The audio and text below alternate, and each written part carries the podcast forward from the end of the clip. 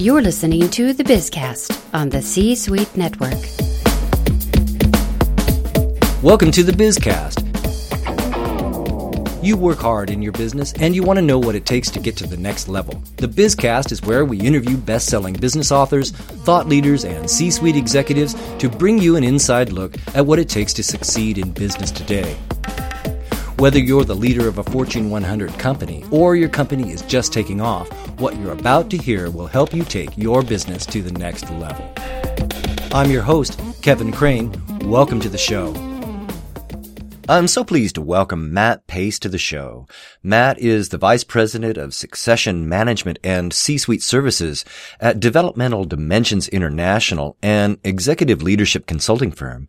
And for more than 25 years, Matt has been working closely with executives, CEOs, and senior teams to help leaders maximize their potential and achieve new levels of success and personal satisfaction.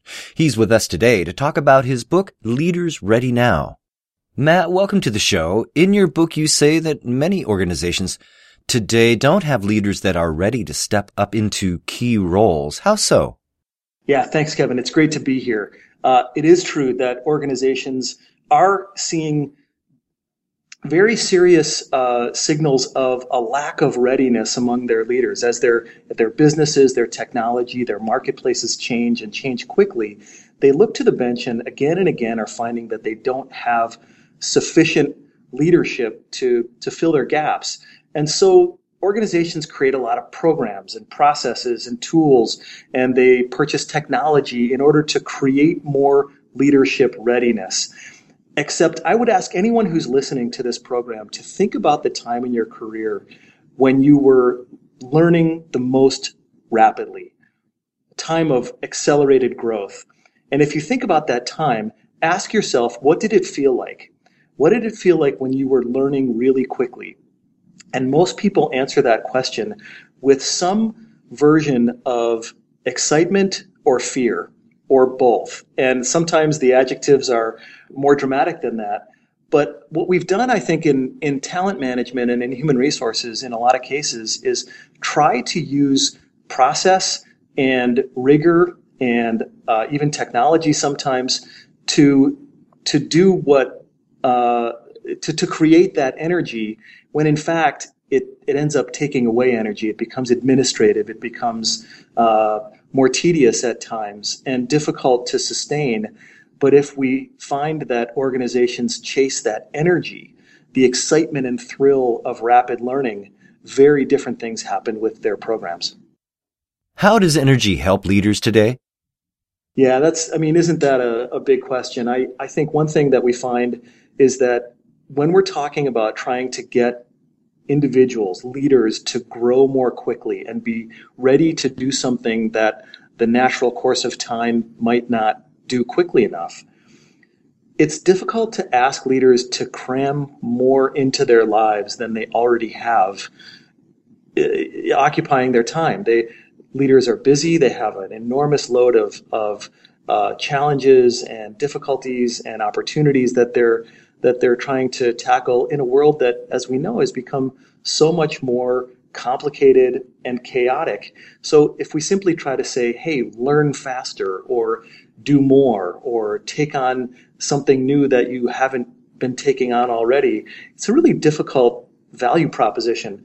But if instead we can find a way to create activities that generate new energy, that is a different form of currency that can help organizations grow leaders with a fresh sort of, of perspective and and support for what they're about to do. Um, I won't I won't uh, pretend that there isn't energy required to grow leaders. Of course, it takes a lot of energy, but I will say that the organizations that get the best results are the ones that focus on activities that create just a little bit more energy than they take away in the administration of them, if you know what I mean. It seems to me that there has been a deep erosion of confidence in leadership lately. Would you agree with that? And if so, what has caused this? Yeah, I, I would agree with that. There has been an erosion in confidence, and I think you would probably have to point to uh, global change, the, the, the many daily uh, I suppose, failures and shortcomings that we see in the popular media, in our own organizations, I think we can all uh, point either to ourselves or to someone we know who right now has a boss or a leader who isn't doing such a good job. And uh, that would make it sound like I'm being critical of leaders. But I think more to the issue is that the world is a ever more rapidly changing place. And that makes the job of leaders incredibly complicated. And the way it's complicated today is different from the way it's complicated tomorrow. And, and sad as it may be, it has eroded confidence in leadership. I think people understand that the job of a leader just continues to change and evolve. And it takes a very special type of person to get prepared for that and to stay prepared for it, which is, which is why we ha- have begun to think about not simply getting leaders ready and preparing them as though it's an end state. So when we think about leadership readiness, we don't think about readiness as an end state where, where you train a leader or you take a leader through a series of, of programs or experiences, and then when they come out the other side, they're quote unquote ready. Instead, readiness is recognizing that you probably always are going to be surprised by something new. You're never 100% ready. So the only possible response is to always be preparing. So, uh, you know, you asked, um, you asked, why is it that confidence has eroded and what can we do about it? Well, it's eroded because the job of leadership is more complex than it's ever been. And what we can do is to not expect that anyone will ever land in the place of being ready, but we can always be preparing. And we actually find that organizations that do that see stronger bench strength and they see better performance among their leaders. What do you mean when you say it's important to get leaders in the game sooner? Yeah, great question. So a lot of organizations, as they look at their leadership gaps, they'll they'll look across the the pipeline and see that in certain areas they they are, can anticipate or are already experiencing shortages in places where they need general managers or product line leaders or uh, group vice presidents, whatever the case may be. And these are true at, at all levels of leadership. And so what we find is that it's not a viable answer to simply buy more talent from the outside. That's always part of a solution, but in most cases, the leadership gaps are too large in order for external hiring to be the sole solution. Uh, so what you have to do is grow leaders from within, and that means you sort of have to lift your organization up by its bootstraps. Well, how do you do that? I mean, the way to think about it is is to imagine that you're coaching a, a young kids athletics team, you know, or or, or uh, a dance team or something like that, and you're trying to compensate for what might be some kids who got injured, some players who got injured, or or someone who uh, is unable to make it to a key competition. And so, what do you do in order to compensate or to react to that? You look to your bench and you get people in the game. You get players or performers into the competition sooner than than than they might than you might like because perhaps they haven't had enough time to prepare or practice or rehearse. And that's the business situation that many organizations find themselves in these days. They simply have to look deeper in their organizations and find ways to expose lower level, less expensive or less experienced leaders to more more advanced or more uh, complex business challenges, challenges that they haven't yet been exposed to, and that's that's a real that's a real challenge for a lot of a lot of organizations. Our guest today is Matt Paese, and we're talking about his book, Leaders Ready Now. You can get your copy at the C-Suite Book Club at c-suitebookclub.com. It's time for a quick break, but stay with us because when we return, we'll talk some more. Over 3.2 million new book titles are published every year. What are you doing to help your book rise to the top?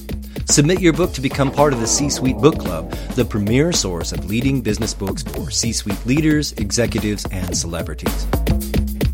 Visit csuitebookclub.com slash author to submit your book today. That's c-suitebookclub.com slash author. You're listening to the Bizcast with Kevin Craine on C Suite Radio. Welcome back. I'm with Matt Paese and we're talking about his book, Leaders Ready Now. And Matt, in your book, you describe six acceleration imperatives. What are acceleration imperatives and why are they important? Acceleration imperatives are, you can think of them like, like levers or buttons that you can press to increase the available energy that your organization has to grow leaders faster. And yes, there are six of them, and they're each by you know one word, one word uh, titles. The first is commit, and what this does is creates energy by changing the way senior management plays the game of growing leaders. It uh, simplifies their dashboard, and if you will, gamifies leadership growth in a way that makes them compete to grow leaders in the same way they compete to grow profits. The second is aim. And this creates energy by simplifying the targets that you have in your organization, the, the targets for what you need in terms of leadership capability. It takes what is often a very complicated lexicon and reduces it to a few small variables that can keep your senior team and, and your leaders focused on the few most critical things that your business needs. The third area is the third uh, imperative is is identify. Identify creates energy in your organization by teaching management how to very simply and quickly find talent that's hidden to them. People who have capabilities and skills that that perhaps were previously unrecognized or more difficult to notice. And it finds those people and gets them into the game sooner by by first of all recognizing them and then starting a dialogue with them about uh, how they might grow more quickly. The fourth area is assess. And assess creates energy by generating better insight into what it takes to grow each person in your organization. So it's about data. It's about intelligence about your people that that targets your efforts so that you make the right development happen. And that is the next the next button or lever, which is grow. The, imper- the grow imperative is about making exactly the right development happen for each leader at exactly the right time. And then the sixth imperative is sustain. And sustain is about actually generating the energy that keeps things going. So this is about assaulting your organization's mindset and thinking not about uh, about readiness being an end state, for example, but about readiness being constant preparation. Matt, it's been great speaking with you today. We're almost out of time, but before I let you go, one last question. What was the best piece of advice that you ever received and how has it shaped who you are? That's a wonderful question. Um, I think the best piece of advice I got is one that I have asked many people the same question, and it's probably the one that that I believe is most frequently given to me when I ask the question. And it's it's when a leader looks at me and I can think of the the time when this happened when a leader looked at me and said, "You're most effective when you're being yourself." And if we translate that to how to grow leaders, the question is, who are we looking at right now and saying, "You're the best when you're being yourself." because that causes us to know the people we're looking at. It causes us to have an understanding of who they are and what it might take to grow them. And what I would say is that, that that's what's impacted me in my career. I, it's a journey that I'll always be on.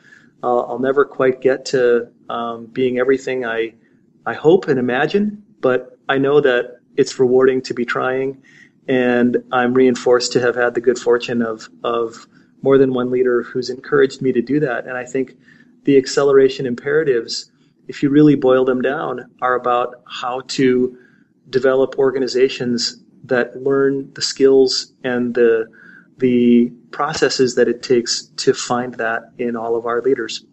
So thanks for asking that question. It's a wonderful one. That's Matt Paese. His book is Leaders Ready Now. Get your copy at the C-Suite Book Club at c-suitebookclub.com. Matt, thanks a lot for being my guest today. Thanks, Kevin. Really appreciate it.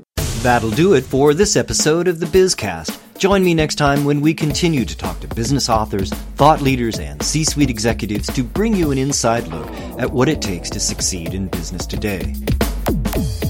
Don't forget to visit the C Suite Book Club at c-suitebookclub.com. Great books by great business authors, only the best at the C Suite Book Club. And if you like what we do here at the Bizcast, don't be shy. Give us a shout out on social media or leave a review on iTunes. Meanwhile, until next time, I'm your host, Kevin Craine, for the C Suite Network. Thanks for listening. Brought to you by the C Suite Network, c-suitenetwork.com. This podcast is a part of the C Suite Radio Network. For more top business podcasts, visit c-suiteradio.com.